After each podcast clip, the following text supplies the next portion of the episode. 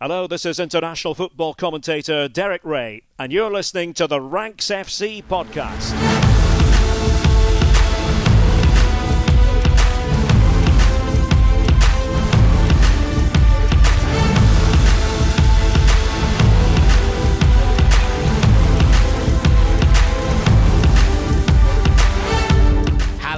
Squad, and welcome to Ranks FC 2023. Happy New Year to all of you in the Rank Squad, all of you out there. My name is Jack Collins, and I'll be your host today as we start another calendar year chock a block full of football content. And I'm joined today by the full squad. It's the Rank God, Mr. Sam Tighe. How you doing, mate?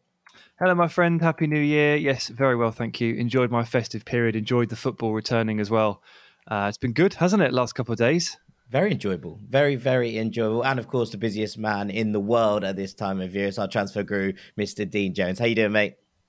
Hello, mate. Happy New Year. Yeah, uh, not sure about busiest man in the world. I, I definitely um, am not the hardest grafter in the world. I would never claim that. But um, for, by my standards, I'm harder working than the rest of the year, maybe. Yeah, that, let's, let's, put it into con- some context in that sense. But yeah, it's, it's been all right so far. Um, the kids go back to school tomorrow, which will be a massive help in terms of actually working because they're massively distracting. Um, imagine, yeah. yeah, they uh, they take up a lot of time when they're not they're not at school. So mostly I've been playing Hot Wheels today. So that's how busy I've been.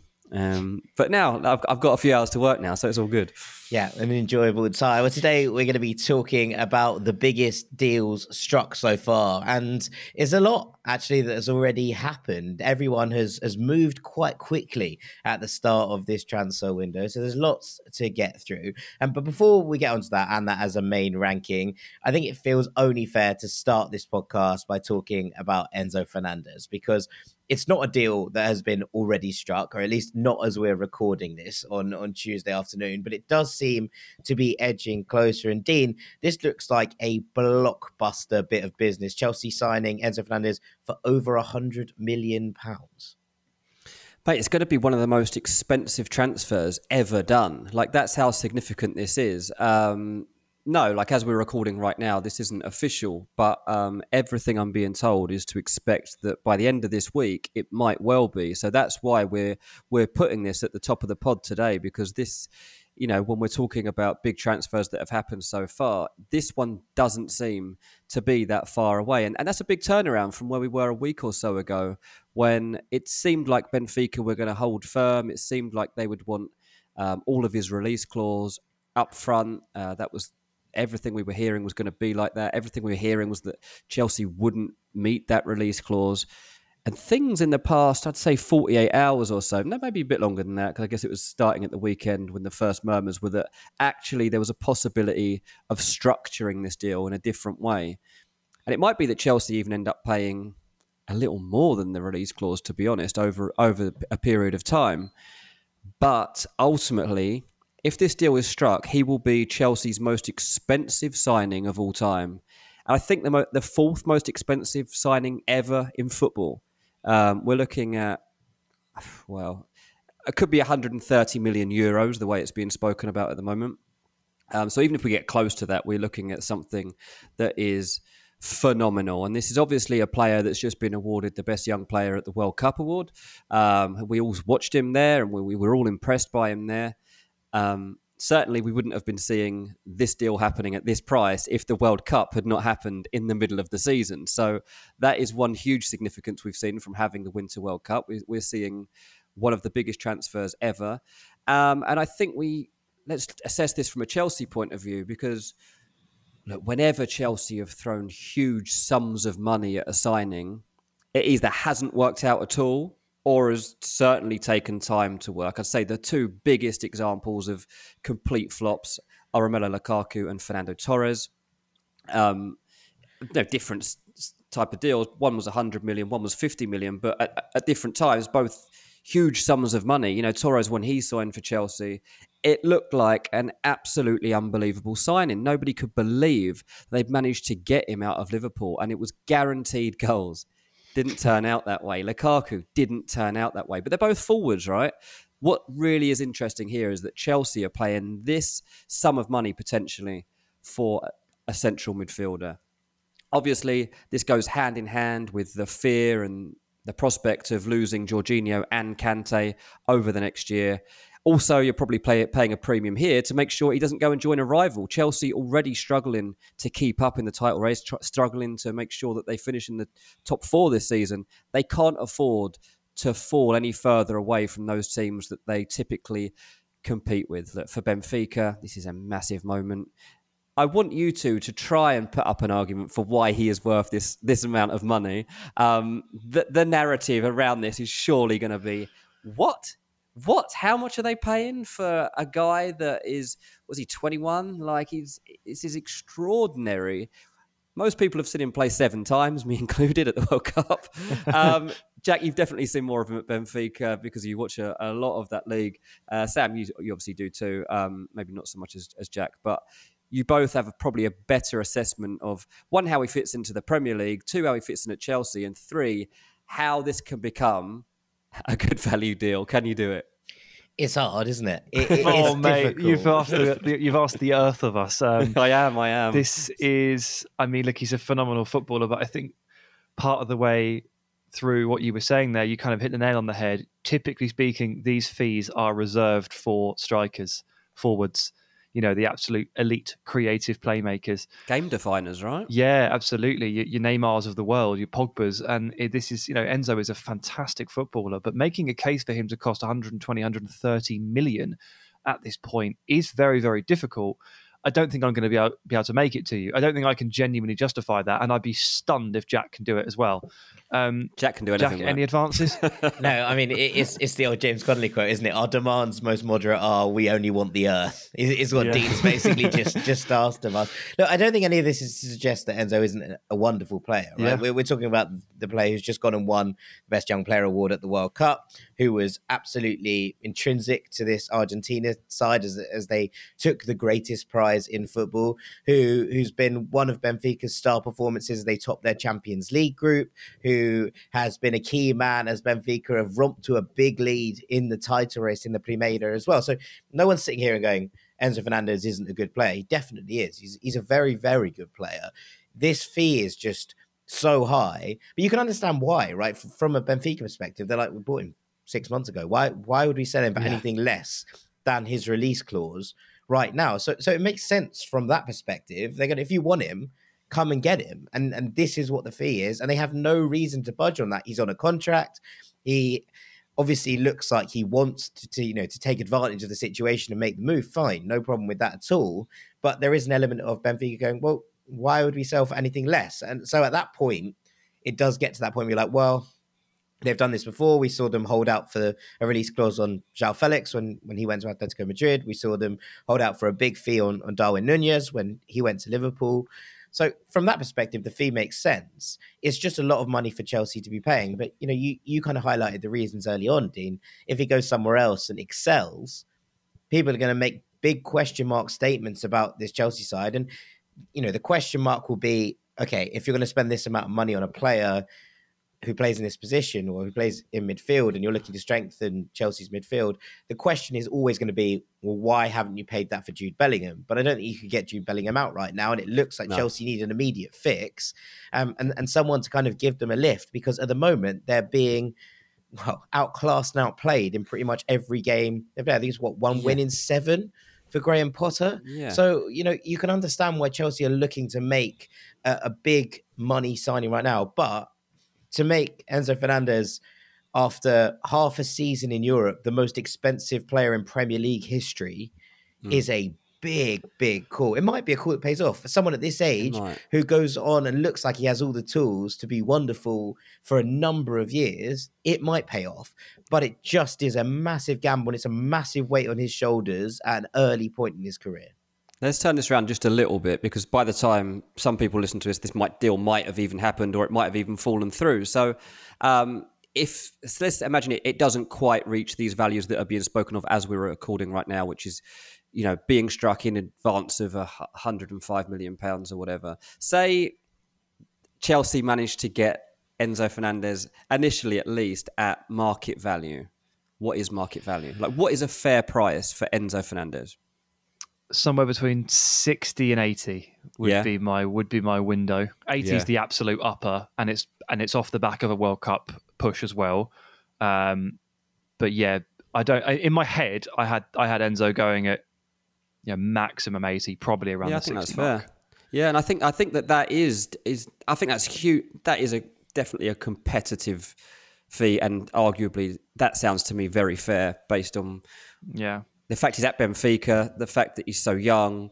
I think it's still a highly competitive price to be paying for any midfielder in that range. I think when you consider some of the fees that we've seen for other players in recent times, if you think of players that have moved for 85 million pound, you know, a Nunez or an Antony, they are they are players that moved in the last year or so and are actually more attacking, so they usually have a premium on them. Yeah. To drop just beneath that probably seems about right. Think about Pogba players like that too. But think like about Frankie De. Jong. I know it was a, a few years ago now, but like you know, I'd probably hold Frankie up as the benchmark here, particularly given they're both press resistant, ball progressing, deep line midfielders. And Frankie went to Barcelona off an Ajax like triumph, like, and it was what seventy odd, seventy five. Mm. So we're talking like quite a significant amount more than that off six months in Europe. Appreciate the World Cup win, appreciate the, the young player of the tournament. Like it, it's like no matter how you drop this, on, no matter what ben, benchmark you use, boy, is it a lot of money. And also, he's going to need someone in there alongside him. So part of all this too with with Chelsea is this is if they do get Enzo Fernandez, this isn't where the where we end. Chelsea's midfield isn't suddenly fixed here because you still have other problems and other players. I've got a solution. How about Benfica midfielder Florentino Luis? Yeah, to be fair, to be fair, 250 the double million. deal, the double deal would make more sense in many ways. I just my, my problem is is that obviously he signed for Benfica for what 10 million. I think they only bought 75% of his rights and then there was some add-ons as well. I think so the, the total deal was closer to 20 million euros over the summer. Yeah. And Where was he we're t- before? He, he was at River Plate. River was. So we're looking at this and going, right, so what's his value? It- It's going to have jumped up by like 500,000 euros a day. The, time, the amount that's, that's madness. But also, it must be frustrating. And I know Chelsea are maybe trying to sort this problem out in that obviously they can't, you can't get everybody before they make the leap. You can't take gambles on players every time. But can you go to source? At what point are our teams going to start going, you know what would be more sensible for us is if we stop getting the middleman involved and, and look to sign Enzo Fernandez from, from River? Right? oh, Because like Man City when they bought Julian Alvarez for 11 million. Exactly right, and and I think there were signs that Enzo was going to be excellent when he was at River, and, and look, he has taken a, a big leap forward, and he has arrived on the European stage flying, and and that's fine, right? But there were plenty of people who would have told you that was going to be the case ahead of this summer, and and look, obviously Chelsea have gone into the South American market in this window already, and they they've picked up a midfielder straight out of South America in Andrey Santos to look at and go right, okay, maybe we can make that move and, and maybe we can cut the middleman out in future. But it just seems mad to be doing this at, at this kind of price Yeah. after six months. But that's the way of the world. And and look, this isn't again, you know, we probably should reiterate. None of this is to suggest that Enzo is anything but excellent because he is. He's a really, really, really good player. But this is a leap again. And whilst he has taken everything in his stride so far in, in his kind of short career, you know, you never know when that's going to stop. yeah. Um, from Chelsea's perspective, obviously, they probably just didn't have the infrastructure in place to be able to make this deal in the summer, given they'd just been taken over and they had all that stuff to sift through. Like for them, possibly just not possible this time around for Enzo to, to, to kick into gear that early, because obviously the summer was pretty tumultuous. Speaks volumes, really, that you know City six months before took Alvarez. I mean, I'm sure everybody was scouting Alvarez. So if you're scouting Alvarez, you you can see Enzo Fernandez. Like he's in the same team. They pass to each other. So from Chelsea's perspective, he won't have been a secret. I bet they just couldn't couldn't get their house in order and ready to to even attempt a deal like this. And yeah, we've seen others since that sort of suggest that they are trying to get there. But it's desperation plus World Cup hype plus excellent player plus January. Yeah, yeah, all those factors, all those factors. Um, Sam, you and I are actually going to dig a little bit deeper into Enzo Fernandez and his statistics using the 23 Toolbox. Our friends over at 23 on our YouTube channel. I was going to say tomorrow, but it'll be today as this podcast drops. Wednesday, so Wednesday keep, afternoon, England. Keep an eye out for that. We're going to be doing some some crunching of the numbers around why this signing is being pursued so aggressively by Chelsea right now. Um, so keep an eye out for that one. Um, but I think it's probably time for us to move on to our main segment. So we're going to be looking at some of the biggest and best deals that have been struck already in this transfer window after the break. Don't go anywhere. Did you hear that a Lionel Messi trading card recently sold for over $500,000 on Goldin auctions? Goldin is the leading and most trusted destination for some of the most significant pieces of sports and pop culture collectibles, and better yet, it's not just for high ticket items. Goldin's new always on marketplace and weekly auctions start at just $5. That means collectors of all kinds can enjoy the same quality, convenience, and seamless user experience that Goldin is known for. Whether you're looking to buy, sell, grade, or vault, Goldin has something for everyone and is your one stop destination for the love of collecting. Looking to buy a collectible? Good idea. While the S&P 500 fell by an average of nearly 20%, collectibles like trading cards actually increased in value. Looking to sell a collectible? Now is the time to do it. Goldin is offering all sellers up to 50% off marketplace fees before February the 17th head over to goldin.co to get started. That's G O L D I N dot C O. Welcome back to Ranks FC. It's time for our main ranking, and I'm delighted to once again throw the floor to Mr. Sam Tighe, the rank god. Yeah, I thought this was Dean's month. What's going on here? Is he on holiday mm. again? Yeah, back on holiday. He's only doing opening segments and uh, and, and melons I'm of the week. Heathrow, I'm at Heathrow Airport right now. Three days of the window and he's done. That's enough Hot Wheels for anyone, isn't it? Really? Yeah. Um, yeah. Let's talk about some of the big deals already struck. I think um, you enter January. You want to talk about transfers. I know the listeners want to hear about transfers. Uh, Dean, you did a good job last week of setting the table on the big storylines uh, over the course of the winter, and you know talking about guys like Mykhailo Mudryk and you know what might happen there, but we're going to flip the script a little bit and talk about deals that have quite literally already been rubber stamped. Like, fair play to these clubs. We're sat here on January the 3rd, and these guys have already got deals over the line. And some of them are for big, big money. It's very impressive. Like, you go out there, you find what you want, and you nail it. You get it done. I, I always respect that. So, let's take a look at the five biggest deals, um, typically by transfer fee, but there is one slightly different one. Maybe you can measure it by wages instead. We'll get to that in a moment. Don't know if you know who I'm talking about. No um, idea. And we'll start at we'll start at number five, and this one's actually snuck in on Tuesday morning, just in time. It's Max Wöber who has joined Leeds United from RB Salzburg for about 10 million. Uh, by trade, he is a centre back, left-footed centre back, all the rage, but he's been playing left back this season, and so well, interest, interesting to see what happens from here because Jesse Marsch former Salzburg manager, used him at centre back. Since then, he's moved on and upward, and he's been playing on the left in Austria. So let's see what happens there. I suspect he's going to play left back for Jesse Marsch because quite mm. often they're put. I mean, they just they just need someone, don't they? I mean, you often look at the team sheet for Leeds, and you're like, right, who's at left back today? And oh, that guy. Oh, okay. Oh, oh they're playing Pascal Struijk out of position. Oh, okay. Oh, they've got a youth academy player in this week because Junior Firpo can't stay fit, and they just don't really have a solution. So, Wöber's been playing half a season at left back. I'd imagine he's coming in at least initially to play left back for Leeds. So, in terms of picking up air, picking up a player in an area you need, big tick, well done. In terms mm. of the player itself, 10 million is not very much money, is it really? About the going no. rate for an all right footballer. Yeah, right. Um, pocket, I'll be honest. Yeah, Jesse Marsch knows him very well, understands understands his game. Wöber understands the Red Bull system. He's joining a couple of other players that he'll know very well as well. On the other flank is Rasmus Kristensen. Obviously, they played together at Salzburg. Um, I mean, Kristensen probably remembers him as a centre back. Nowadays, he's running up and down the wing, linking in the wide areas, trying to play one twos. He's all right at it, but you can tell he's built like a centre back. So I'm interested to see how this works. I think oh, we're probably yeah. looking at one of those situations here where the back line tilts around. Wöber sort of sits inside as that quasi third centre back, and Rasmus Kristensen flies forward as he always does on the right hand side. I think that's probably where these players feel most comfortable. I think that's probably what we're going to see.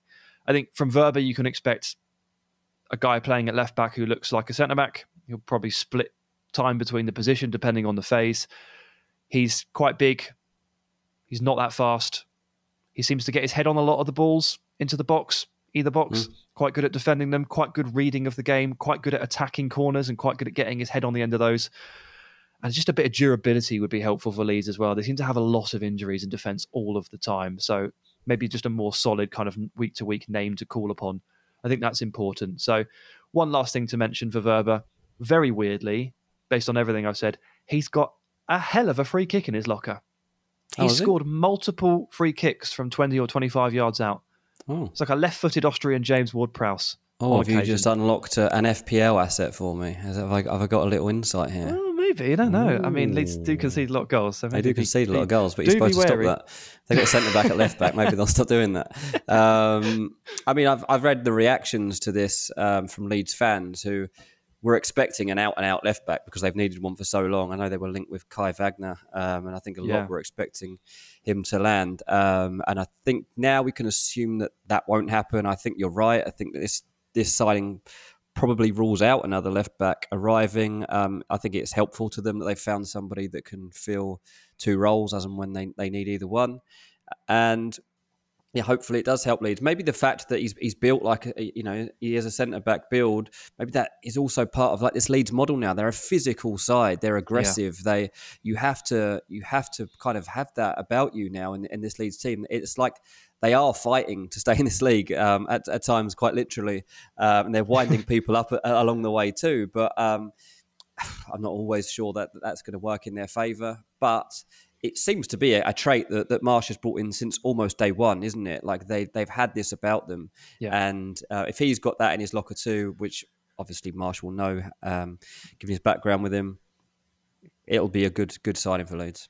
What is this? Three players now brought in from Salzburg, four from the RB system you know, it really does feel like Red Bull Yorkshire is is starting to, to kick into full gear. But you know, these are the things you do want, and I, think in some ways, obviously, you've touched on this already, Sam. But you you want those players who are going to drop in immediately in January and be able to make an instant impact. And you're thinking that someone who's already worked with Marsch, who knows how he wants to play, who will understand that kind of vibrancy that he's looking for in this team and, and all of the things that Jesse Marsch has tried to bring to the table with Leeds is the kind of sensible move to make in this situation because there's no point signing players in January, especially if you're in Leeds' position where you're kind of looking over your shoulder at this relegation scrap and going, want nothing to do with that, or at least you need to come out the right side of it. You need players that are going to come in and and make that difference immediately. And it does feel like bringing in a player who knows at least you know the systems that that Marsch is going to try and play is a sensible manoeuvre at this point. Yeah, there's basically two types of good January signing. The one is the one you just described, the immediate impact, because that's what you need. And the other one is in 12 months, we'll take, you know, you might be quite useful to us. It's the Julian Alvarez um, signing. So we don't need you right now. We're just, we're just booking you in advance. You either do that or you parachute someone in, give them a sword and a shield, and let them run onto the pitch immediately. And that is basically what this is. Wöber is, is, is, is that type of signing. And it's, it's, it, January is for plugging holes. You know, it's for it's for fixing leaks, and and I think they've probably done something quite smart here in finding someone for just not that much money who can drop in and go. Yeah, nice. and that versatility you spoke about right at the top important, yeah. right? Because it does mean that if Leeds go out and buy a new left back in the summer, let's you know, let's say that Leeds stay up and, and they're fine, and they're looking at this and going, right, okay, where do we need to strengthen? The answer is probably still left back, right? But if Wöber then moves into the centre and, and, becomes part of that defensive core, then it means that it's not a wasted signing either, or it's not someone just just been parachuted in for a six month period. And I think mm. that's probably sensible planning. Right, let's move on to the next one then, shall we? All right, let's go to the similarly priced, and I didn't know how to rank them five to four because I think they basically come out at the same amount of money. But for around 10 million as well, it's David Datro Fofana, who has moved to Chelsea. He is probably the other end of the spectrum that I just mentioned. He is the let's bring you in now. You look pretty good. We'll assess you, and maybe in a year we might be able to use you. And that really does ring true for Fofana because he's coming straight from Scandinavia, which doesn't happen very often at all. Um, I'm no authority on the player, so straight up, I would first of all recommend to everybody to go to Scouted Football's website and read their article on him. It's very good. It talks about why why he's good and where he needs to improve, and we'll bounce off that and we'll take the top line, which is he's about six out of ten in most facets of the game. It's like Pretty Chelsea. good. pretty, I think that's good. kind to Chelsea right now. To Yeah, be maybe. honest. in some areas for Great sure. Um, he's he's he's pretty good at most things. He's a potential all-round striker, the kind that I like. Some of the stuff he does in deeper areas, including like initiating counterattacks and sort of flicking the ball around the corner and carrying it into space, really eye-catching. Really, really good. He's just done one full season so far in Norway, in the elite tier, in the top tier. 15 goals in the league and 24 appearances. Pretty good. Four more in the Conference League, add one in domestic cup. It creates a magical Hall of 20. The thing everybody points to for strikers. So, hey, hmm. first full season, he's hit 20 goals in all competitions. Good stuff. But obviously, from here, the step to Chelsea is absolutely gargantuan. And Chelsea are kind of cheating here in terms of like they're skipping several steps on the transfer ladder. This player is supposed to go to Belgium, right, for like seven, eight million. And then he's hmm. supposed to have two really strong seasons. And then he moves to Chelsea for like 40. That's what's supposed to happen. Chelsea have actually, Jack, what we were talking about in the intro for Enzo, they weren't quite hmm. in a position to to go to source. Chelsea have gone to source on Fofana. They've decided to, to cut out the middleman. Hmm. Now, I don't know what they're actually going to do with him and whether or not that's going to prove to be a good choice because they need to take care of him. There needs to be a plan for these players. And they've gone to source on a few others as well. Cesare Casadei, Carney Chukwuemeka, Fofana, Andrey Santos. Like they're really, really aggressively scooping up players in this age range. I hope they know what they're doing with them because it is a shame to see talent wasted. But they're spotting the young generation, the talent, and they're going out and they're grabbing it. And let's see what they can do with it. And Fofana, I think, you know, they haven't announced what they're going to do with him. They literally have just said like, "Oh, he's signed, and we'll figure it out later." There's no loan back planned. There's no other loan to a to, to a Belgium or a Belgian team. Yeah. Um, I, I, don't think he, he probably will. He probably will. I think their their conundrum probably is, well, Broja's out now. yeah, Does he does he fill that gap? Can he fill that gap? I mean, Broja was barely playing, was seeing minutes here and there, but well, he have a couple of starts, I think. But um, could he fill that gap? I mean, he's at a similar-ish stage of his career um, in terms of age, but um, I think that's probably what they're trying to assess right now. Can he can he be useful, or does he need more development? And he, he goes out on loan um, at the end of the month. So I imagine, and from what I understand, that is exactly what they're doing right now. yeah, just a month's worth of assessment. Yeah, Yeah, I, I are you as good as Broja or not? Well, yeah, that, it's a fair question. I mean, I, I've watched a little bit of him. I'll be honest with you, I don't, watch the Eliteserien, but I Do you have. not? What? No, it's about the only league. Actually, does slightly surprise me. yeah, but obviously he's been playing in the Conference League, so I've caught a bit of him Yeah. there. I think it's been relatively all right. I think he's got four in ten or something like that. Um, but I, I, I was thinking about this, and the thing you got me thinking about was was that record of of how many he scored uh, for Molde this season. Um, I remember there was another striker once who scored a fair amount of, of goals in a season for Molde. For Mold, Uh, yeah, yeah. Hmm. I mean, I- if he's scoring at pretty much the exact same rate that Erling Haaland was scoring in 2017 and 2018 for Molde.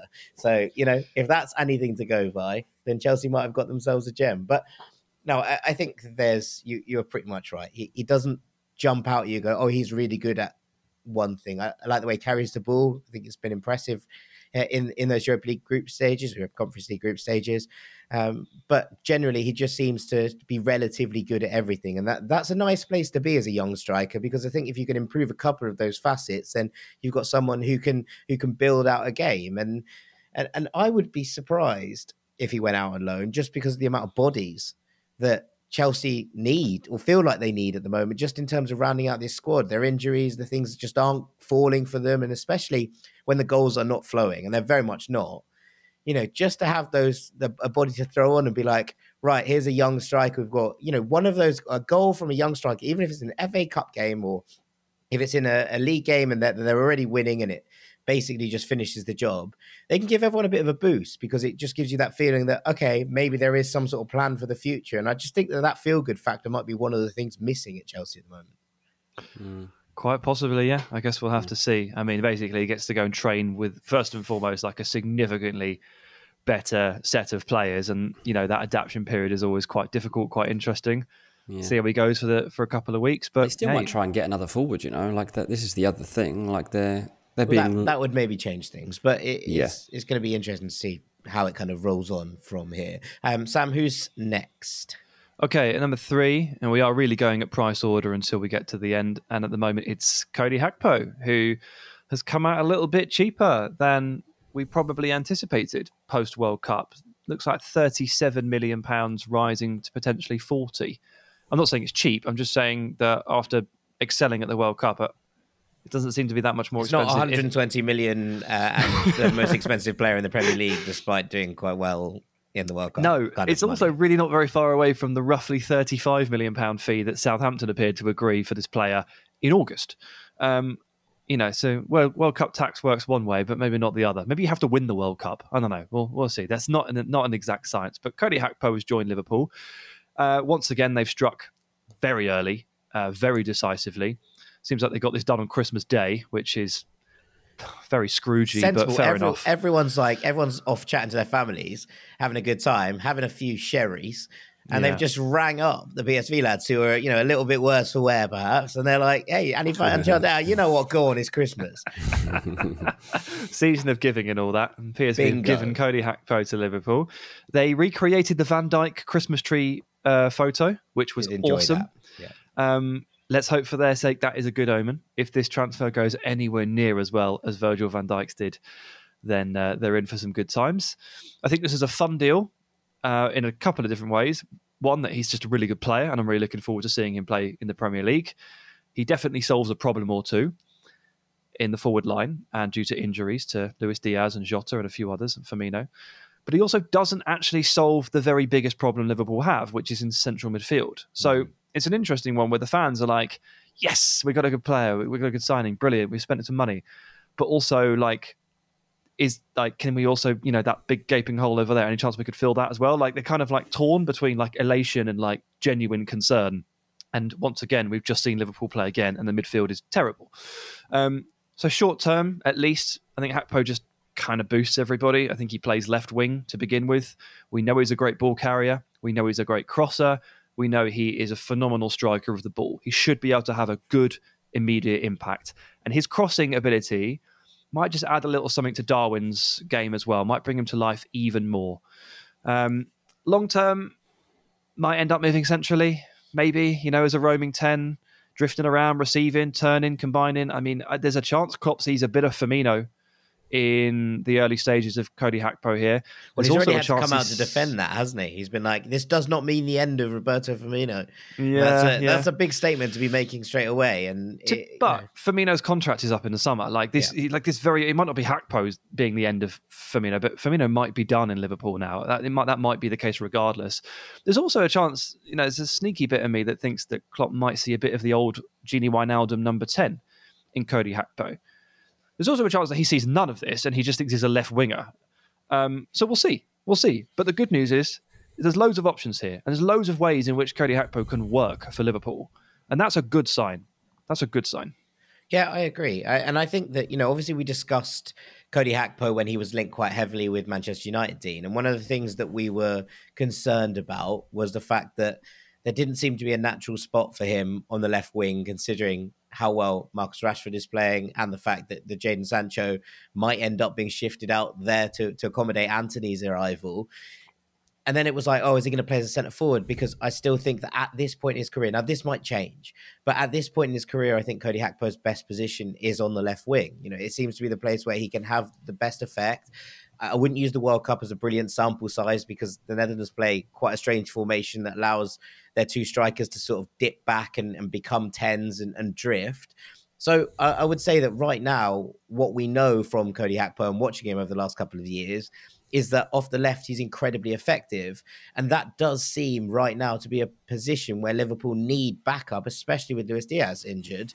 Where it leaves Liverpool when Diaz returns from injury, when Diogo Jota returns from injury, I think there can be question marks over how all of these players fit in. But right now, I think this serves an immediate need.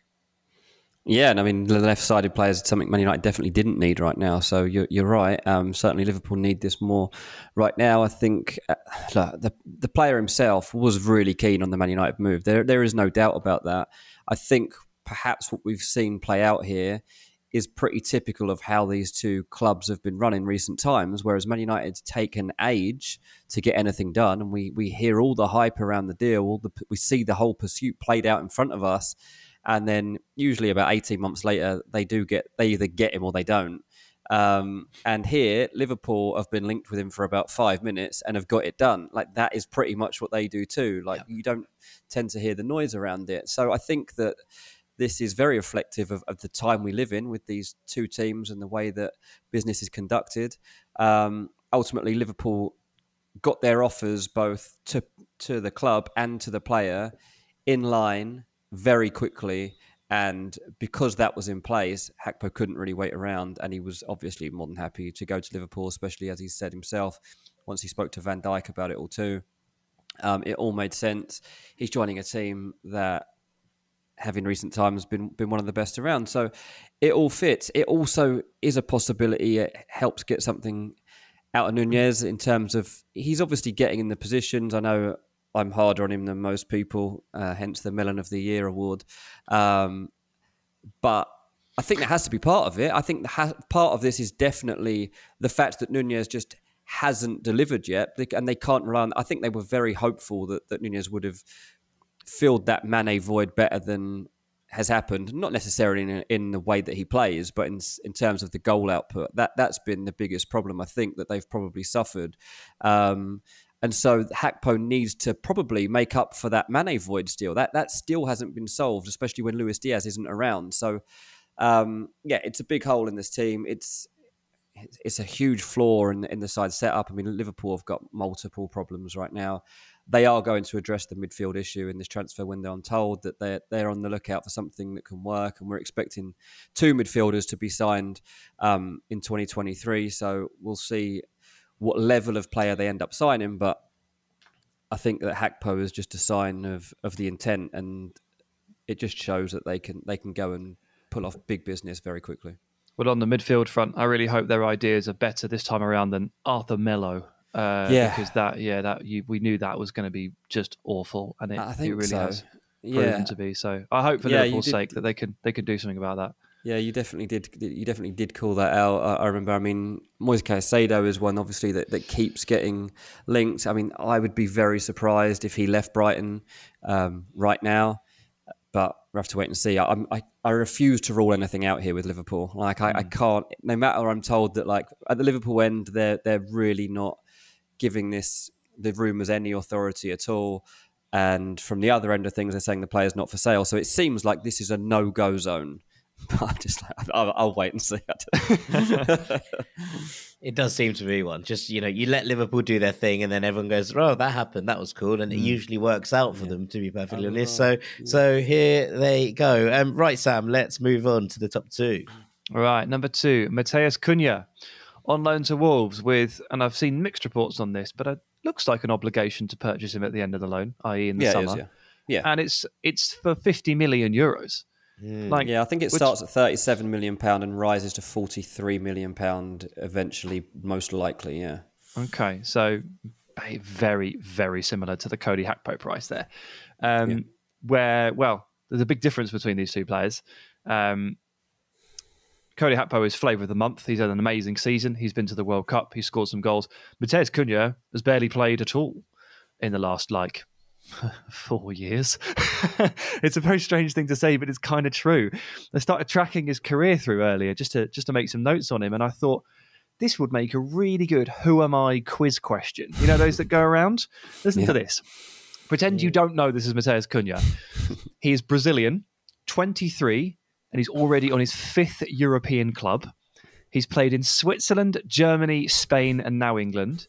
He's played in the Champions League, the Europa League, the Olympics, and has eight caps for Brazil. He won the Olympics and has been nominated for the Puskas Award. I'd have no idea. He has done all this in like. I reckon 50... it's Matheus Cunha. well done, Jack. Nice one. Winner. Really switched on. He's started 55 league games in four and a half seasons. Uh. It's not very many. It's just not very many games. No. Um, you know, he joined RB Leipzig, looked really good in flashes, but didn't wasn't a key player. I think he was stuck behind you know Timo Werner and, and a sort of like fully fledged Yusuf Poulsen at this time. It was a while ago. Um, and then Hertha Berlin get all that money, and they're like, right, let's get him. He's talented. Goes to Hertha. He's okay. Doesn't necessarily play all the time. Has a fallout with the coach. Has a bit of a disciplinary issue. Ends up going to Atletico Madrid. Atletico Madrid made him their like seventh support striker or something because they had that weird thing where they they just bought all of them, all of the same players, and it, it was really weird. He never gets to play, and now he's ended up with Wolves. So he's probably got George Mendes to thank for that. Um, but it took me a while to remember because this can all cloud the memory and, and, and make it all a bit foggy. It took me a while to remember actually. I really like this player. He's really good. He just like hasn't really been able to play football for a while, and it's Mm. easy to forget. So I went back through and watched some of his clips, and I remember watching him for, in for Brazil in the Olympics, and he was fantastic. And I remember watching him for Leipzig, and he scored some outrageous goals, like dribbles past three players and pops it in the net. Really impressive solo stuff. This is an incredibly technically talented player. He's got some bravery in the box. He really follows crosses and finishes in, and he puts his body on the line. He's got a brilliant ability to burst past people. He's really fast, and he's really good at dropping in and taking the ball and turning. There's a lot here that I like about Matheus Cunha, and if he'd be in, if he'd been in any sort of form whatsoever over the last two years, you know, playing games and actually conti- continually scoring, this kind of fee probably looks fair. It looks weird because he's such a part-time footballer or has been, but actually, I think deep down this is okay because I think the talent level actually sort of justifies it. But it, it's it's a, on a case of you will have to prove this, not definitely is. Yeah, I, I Mm. just I'm worried about this move. Not because I don't like him. I think he's a really good player. Um, but Wolves have been really bad in front of goal. Right. This is this is it. Yeah. And Cunha just doesn't sort that problem at all. What Like, if he he's just- played every week? Yeah, I mean, what was it? You know, he scored sort of one in every two when he was in his first year at Atleti, which is not bad.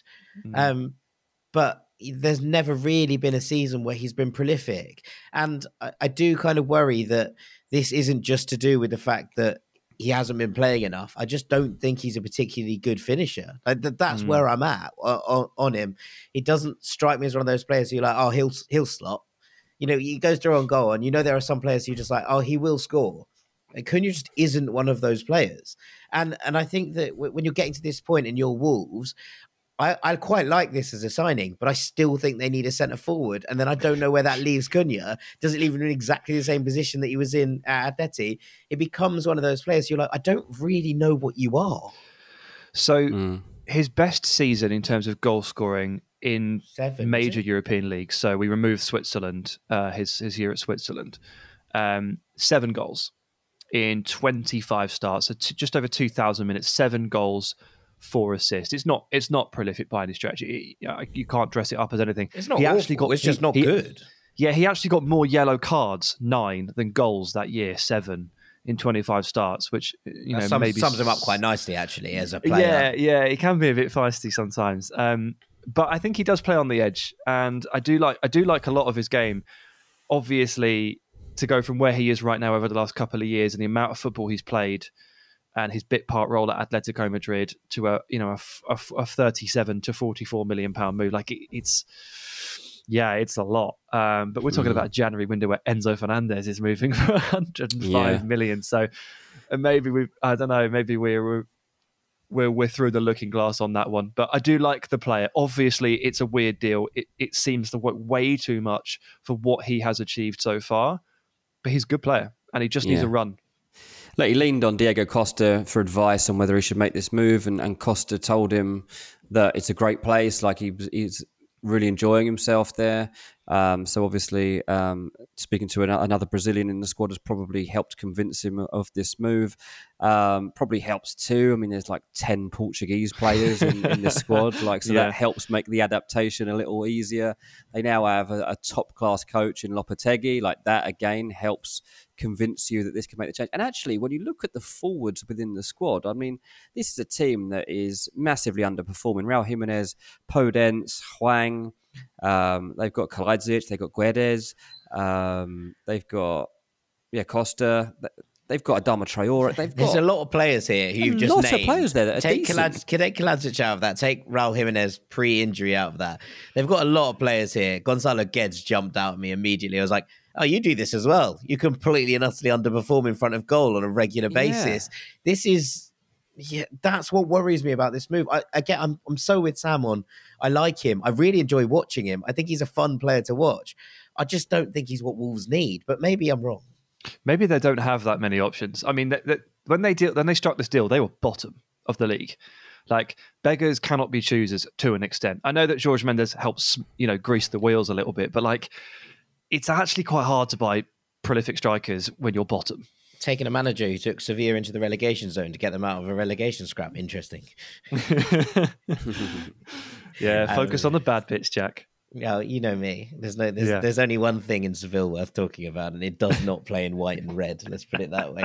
Um, right, let's move on to our final one, shall we, Sam? All right. Well, it's top of the tree, but it was a free transfer. But I think we know why it's number one. Uh, it's the most notable deal that has been struck so far, and it's also probably the most costly, just in terms of wage packets. It's Cristiano Ronaldo, who has moved to Al Nassr in Saudi Arabia. Right. How do you want to address this, guys? How do, where do I, uh, I don't start with any good bits. Have you got any good Okay. bits? uh, he got the seven shirt. Yeah, but he had to, Yeah. someone had to leave the, other club wasn't for him very to happy do with that. that, was he? To the terminated contract, was- there apparently. was a Although I don't know was- if that's true or not. I, I, just mean, saw I saw. I saw something on Instagram that that that the, the incumbent seven refused to switch numbers, so he now has to find a new. That is such club. a big flex. I But love like, it. but like, I don't know. Yeah, like we let's not give that any more credence in case it's No. not true. But he got the seven shirt. Um, he looked good in his photo. You know, holding up the shirt, like nice haircut and stuff. Um, Cristiano Jr. didn't look very happy, did he? Did you see the picture of him lurking in the background with his hood up, looking glum? That was Oh, uh, that was Yeah. that was an interesting this one. was not in his life plan. so like, look, I've um, I've sort of I've waded into this a little bit on Twitter, and it is is one of the brave. most one of the most toxic potential debates, you know, around this sort of thing. But I think no matter your allegiance here, I think you can probably agree with me that this is not what Cristiano Ronaldo had in mind. Um, he was upset with Manchester United for not playing him. He was upset about the fact that this you know, the club weren't in the Champions League. We've been led to believe and told over and over again throughout the years that you know he's obsessed with that, with got with scoring goals at the top level, obsessed with playing at the top level, obsessed with building that Champions League goal tally. Um, and he was also essentially suggesting that he was being disrespected by you know the Manchester United manager by you know because he wasn't playing him and he wasn't happy. So he did an interview with Piers Morgan, specifically said in the interview that he would not go to Saudi Arabia, and then got his contract terminated, had a bad World Cup, and then went to Saudi Arabia. Yeah. it's been about it's been a bad month. It's it's one of those really strange ones where, like, I think some of the grievances that Cristiano Ronaldo raised in his interview were probably legitimate. Um, now, not necessarily the ones about being disrespected by the About manager, Man I United, think- though. but I think the ones about the ownership and about Manchester United as a whole were fairly cognizant points about how the club was being run. You know, from the top level down. I think he had plenty of of grievances there that have lots of credence about them, and and that's fine.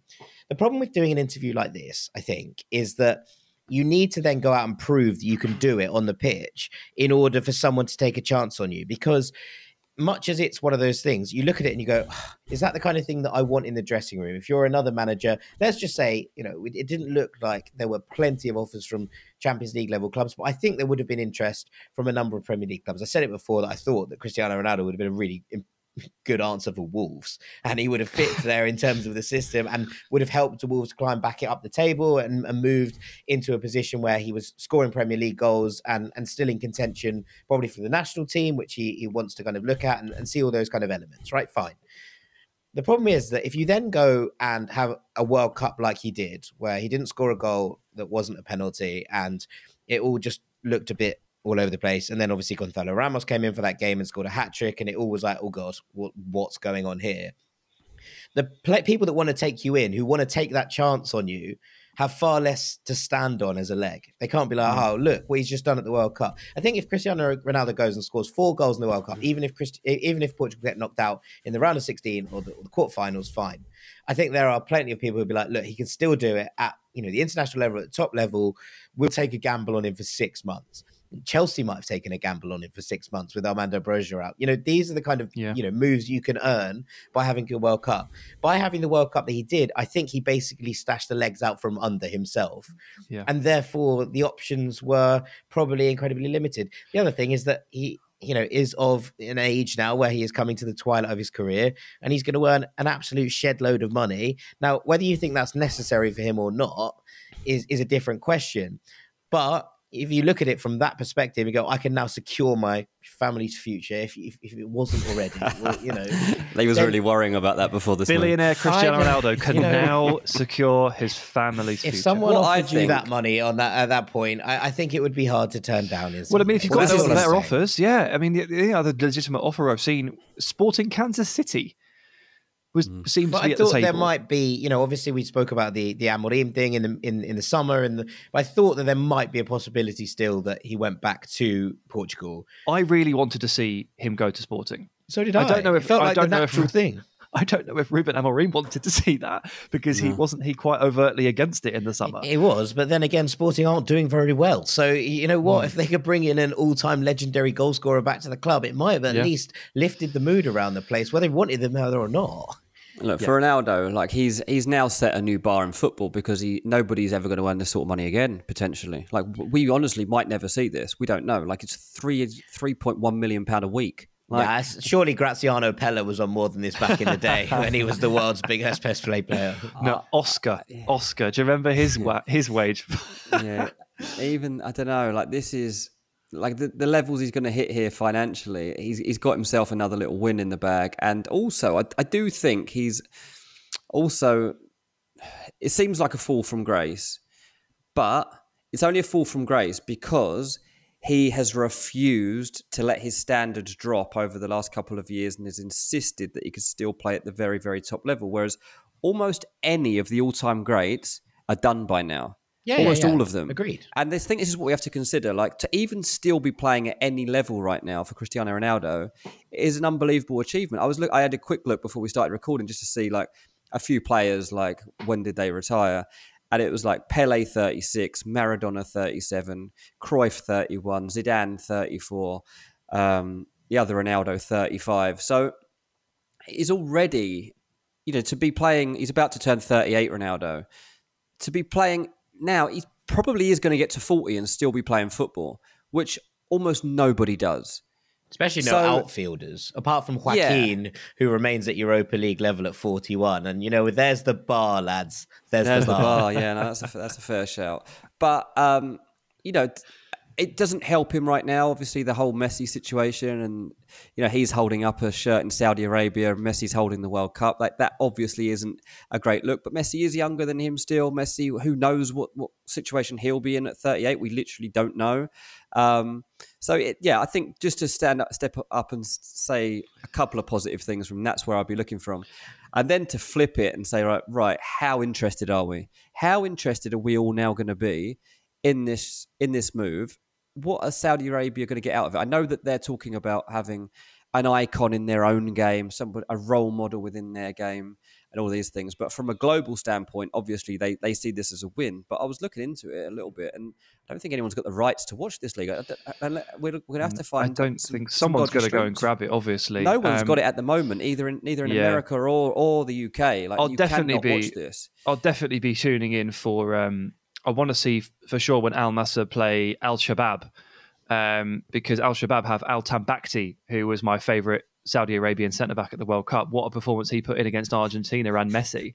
The Al Tambakti Ronaldo rivalry now is going to be one of the biggest rivalries in football. Shall we go?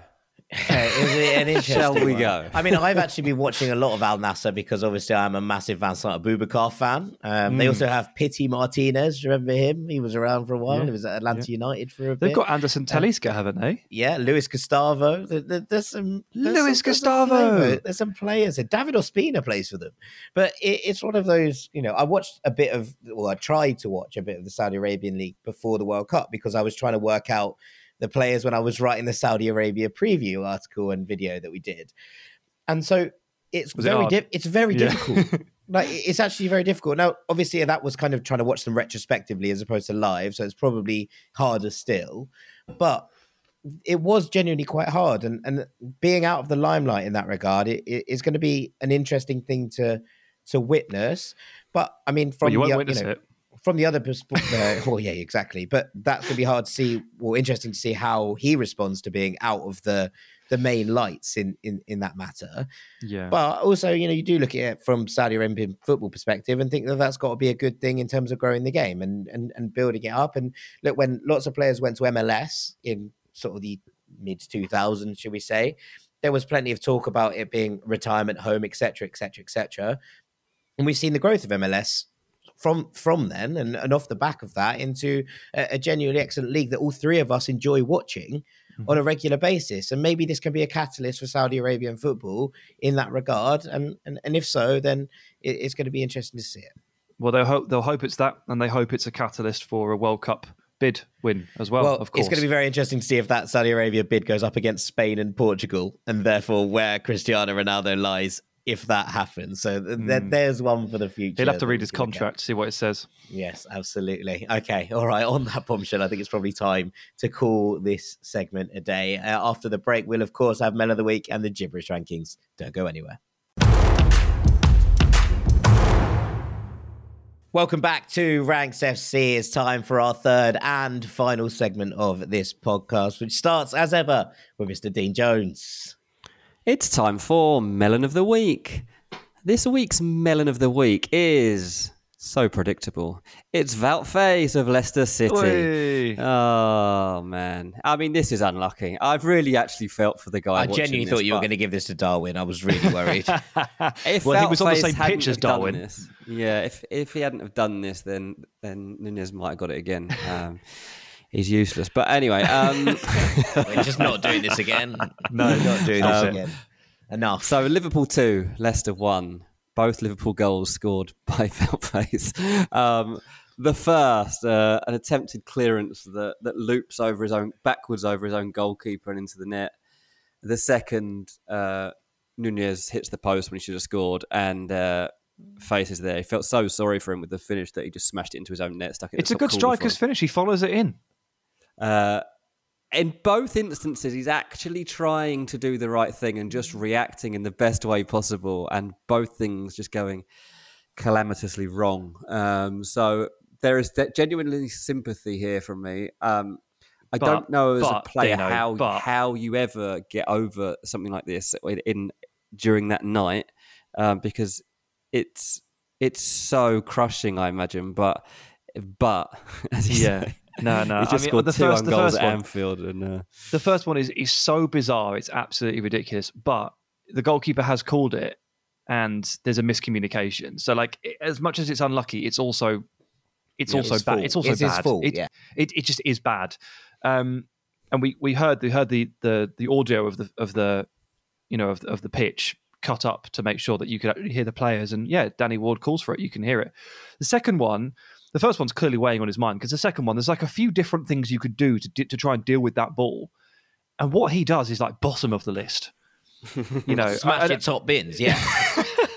yeah, it's a bit weird, like what he actually decides to do, um, and it ends up in the net. Like, yeah, the second one, clearly, it's a it's a product of the first. You know, it's a it's a slippery slope.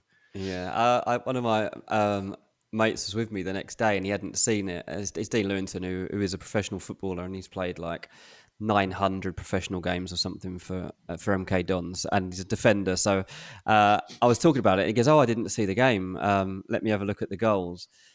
And so I said to him, like, that second one, like. What's he? What's he done? Like, what do you do when the ball bounces back like that to you? What do you think you would have done?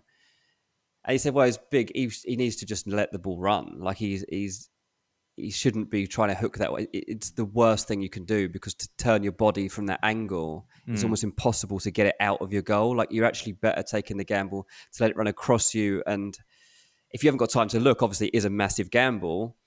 Yeah, but you're but about to kick the ball in net, in mate. that like... moment, yeah, you're either kicking the ball into your own net or you're hoping you can run across your body and then get a foot on it. If there is someone there to make the tackle or get it away, it's not a good circumstance to be in as a defender, obviously, but that is your job as a defender to be in those situations and react yeah. to them.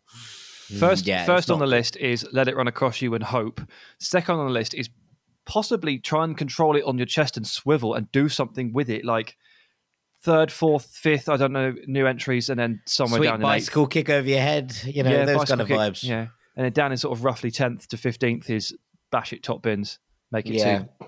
Not great, not yeah. great. And we talked about a Liverpool signing earlier, but Wout Faes might have been their best one so far this January. Uh, currently Liverpool's January top scorer, so that's nice to see. Uh, right, DJ, before we move on, you want to counter that negativity with some positivity?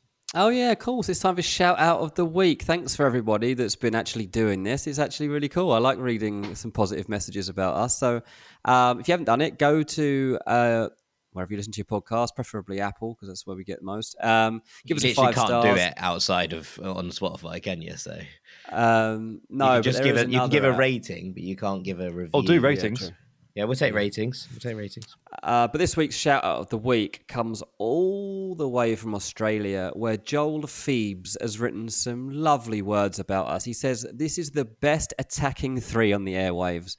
The target man, the rank god Sam Tighe, the little maestro Jack Collins pulling the, sting- the strings, and Dean Jones. Wait, who is Dean Jones?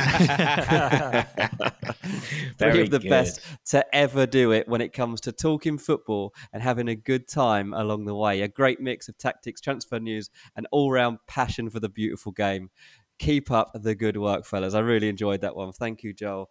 Um, that was a lot of fun. And if you do like it, remember this uh, month on, on, Patreon, we're doing extra shows too. So you already always get uh, two a week with the post box and the spotlight on a Monday and Friday. Uh, but we are starting extra transfer shows from this month uh, where we're going to be basically letting you know how believable the rumors are and what you need to know about them. So um, it is a good time to jump on to Patreon. You should be getting four or five a week from us uh, for the foreseeable. Yes, short, short, sharp bursts of transfer yeah. news. Um, it's going to be sprinkled on the Patreon throughout this month. The link, as ever, is in the description. Right. It's the gibberish siren. It's back to some sort of full capacity. Sam, over to you. Yeah, first gibberish of the year. And where's the natural place to start? Sam's New Year's resolutions. It's Sam's New Year's resolutions, absolutely. As you guys know, I like to set myself very achievable resolutions. I don't see the point in setting your stall out too far. I don't see the point in pushing the boat out. I don't see the point in aiming too high here, just in case you fall short. Really, the idea of a New Year's resolution is to make sure that you can absolutely, definitely achieve it. So, bear that in mind as I Drink list my more top Guinness three. a couple of years ago was was amongst the favourites, and you did actually achieve that. So fair play to you. I've nailed it, and I've taken that forward as well. I've done that year on year. That's real success. Yeah. Anyway, this year, number three. As you know, I've got my finger on the pulse, and I'm up to date on all of the things that people are doing in the modern day. I've decided that 2023 is the time for me to finally get involved in Wordle. as I've never played it. I've never done it. I didn't even know it was still going. I didn't. I got bought, didn't it, by the New York Times? I do hope oh, it's. Yeah, it did. I do hope it's still going because I do plan to get involved. No, it is. Um, yeah, absolutely. This is a new. I mean, look, as a journalist, as a as a writer, as a podcaster, words are my thing. This needs to be a thing. I see Jack checking to see if it's still alive there. no, I'm actually doing a BeReal because uh, oh. you know I'm just modern. I'm actually up to date, mate. Thanks. Well, funnily enough, at number two, no, I'm kidding. It's not BeReal. I'm never. I'll, I'll, get involved in that sort of 2026. Uh, but for 2023, Wordle is now on my daily repertoire. At number two, I'm finally going to watch the final season of Money Heist because. I just I don't know why I haven't got around to it but there's no reason. Like I've actually watched the first half of the last season. They just they separated it into two, so I'm really just about six episodes shy of completing it. I really enjoyed all of it up until this point. Why haven't I got back involved? I'll tell you why. It's because it's in a different language that I don't understand. So I can't look at my phone while I'm watching it. Uh, And then, therefore, I have to actually fully pay attention for the entirety of the 40 minutes. And I'm just very rarely in the mood for that. So it's kind of slipped by. I've pushed it back. I've pushed it off. That stops now. We watched the final season of Money Heist this year. Very good, very good. And at number one, drink more Guinness. and at number one is eat less McDonald's. okay. Good This has got. Oh my! I mean, I, I could extend this to all takeout. To be fair, I got very lazy towards the end of the year. Uh, but really, it's McDonald's is the problem. I eat far too much McDonald's. that's bad. You know, it, it's well. That's no. The thing is, Dean, and this is why I'm in the hole. Right. This is why I'm in. This is why I've got a problem. Is because I tend to order wrap of the day. It's cheap. It's not that unhealthy. It's a chicken Mm. Okay. wrap. Like it's all right. So I sort of tell myself that, and I order it over and over and over and over and over It's again. the chips and the milkshake and the uh, Yeah, and, the, and the donut. Um, but I, you know, I, I probably, I'm probably good for two McDonald's a week. Genuinely, Whoa. Yeah. Mm. And like a hundred a year. That's and that- like and so that- much. and that includes, McDonald's a year. and that includes. So basically, when I go swimming, which is nice and healthy, on the way back, it's like, oh, I'm a bit hungry. I'll just go to the drive-through and get a chicken wrap. It's You got to to stop. on the edge. Like it's Yeah. got to stop. Like it's definitely just it's cancelling out all the good stuff I do. Play You football could make a twice nice week. one I, of these I at swim home. twice I a make week. I make chicken goujon wraps at least twice a week, right? That's you literally You just can- whack them in the oven and you get Yeah. yourself a tortilla with some lettuce and, and, and some mayonnaise. And off you go. Better Yeah. quality The better quality. Yeah, absolutely. It's just it's just better and it's cheaper. Cheaper. Yeah. Good. I'm good. That's that's yeah. That's that's where I've got to go. I mean, I bet I've, ultimately I've got to draw the line here. Ronald McDonald has, has far too much of my money, uh, and life by the right. sounds of it. Like, and, and, and given me life far too many saturated fats. So Yeah. that's it for me. Eat less McDonald's. Watch the final season of Money Heist and start Wordle. Oh, right. Wow. I didn't. A hundred McDonald's a year has really thrown me, mate. I'll be honest. That has absolutely, absolutely thrown me into next week. I don't know what's going on I mean, anymore. And It Sam might- had never thought of it in those I- terms. no, Look I at his hadn't. face. It- you know, It's one every three days for an entire year. I, I mean, it's not one every three days. It's one every three and a half. yeah, and he goes on holiday occasionally. Oh, I didn't have any when I was on holiday. Yeah, but he go. comes back and so he's like, "Oh, I've missed these. We'll have three or four the next week just to make up for it." Uh, This is right. problem. That's how they get you. This is how they get you. Right. Very good. Very good. Anything from you, Dean? Any New Year's resolutions? Um, I did actually. Do you know what I mean the list the other day? What was it? Oh, I can't see it now. I did. I did write some down, but I've forgotten what they were. So they're obviously not off to a good start. They've, they've started well, have they? yeah, yeah. I think it was like drink kombucha. No, Um, you tried that. I can't find a single one I like. I like all of them. Oh, man. kombucha is going to be my thing if I can ever find anywhere else that sells it. There was basically a vegan. there was like a vegan market in the t- in Walton, and like I'd had it in America before, and this girl was then just trying to sell it, and I was like, oh yeah, I'll support this. Like this, this is nice, and I bought a load of bottles of it. And it was really good, but I haven't seen her since. Um, and the stuff in the shop that I've seen just doesn't look as good. So yeah, drink more kombucha if I can find it. There It might go. be that I'm not on the premium premium scale that you're on. That might be my Yeah. problem. Yeah, it Sounds, was really- sounds yeah. expensive. Sounds expensive. Uh, Yeah, probably because it is actually- expensive. That's true. I can't get into a habit of that. I'd rather be in a McDonald's habit and buying bottles of that everywhere. It's about four quid a bottle. Wrap of the day, one ninety nine. No, Not an advert. you. Not Other an advert. are available. Yeah, exactly. Other chicken wraps are available. I'm going to knock ten shots off my golf score. Um, there you go. There's there's my, Oh. there's my New Year's resolution. So uh, I'll be seeing less of you over the course of this year because I'm going to be on the range. You've got a lot Right. of practice. Yeah, a lot of practice to be done. And on that bombshell, I think it's probably time for us to call it a day. Uh, all that's left for me to do is to say thank you very much for listening. Thank you so much to our rank god, Mr. Sam Tighe. Cheers, mate.